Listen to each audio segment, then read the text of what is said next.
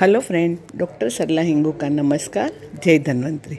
आप मैं आप, आज मैं आपको कोकम का तेल, यानी कोकम का घी, या तो कोको बटर से जाने वाली आयुर्वेद की अनुपम औषधि के बारे में बात करूँगी। अभी ठंडी का सीज़न चालू हो गया है।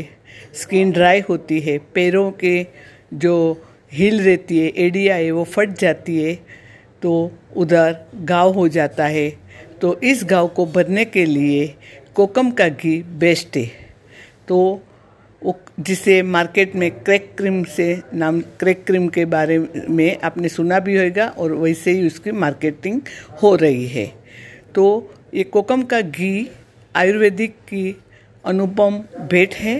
तो आप मार्केट में से कोकम बटार लेके आओ 50 ग्राम ले लो या तो 100 ग्राम ले लो और उसको डबल बॉयलर में आप गरम करो और फिर उनको अपनी कोई भी डिबिया में भर लो और फिर वो मलम आप जो, जहाँ भी आपको गाँव है, जो आपकी एडी फटी हुई है, वो गाँव को आप अच्छी तरह से हो सके तो नीम के पानी से धो के उस जगह को आप साफ़ करके फिर जो भी एडी आपकी फटी है, उसमें आप लगा के आप मोजा पहन के सो जाओ तो आपको दो चार दिन में आपको उसका अच्छा रिज़ल्ट देखने को मिलता है और जख्म भर जाता है।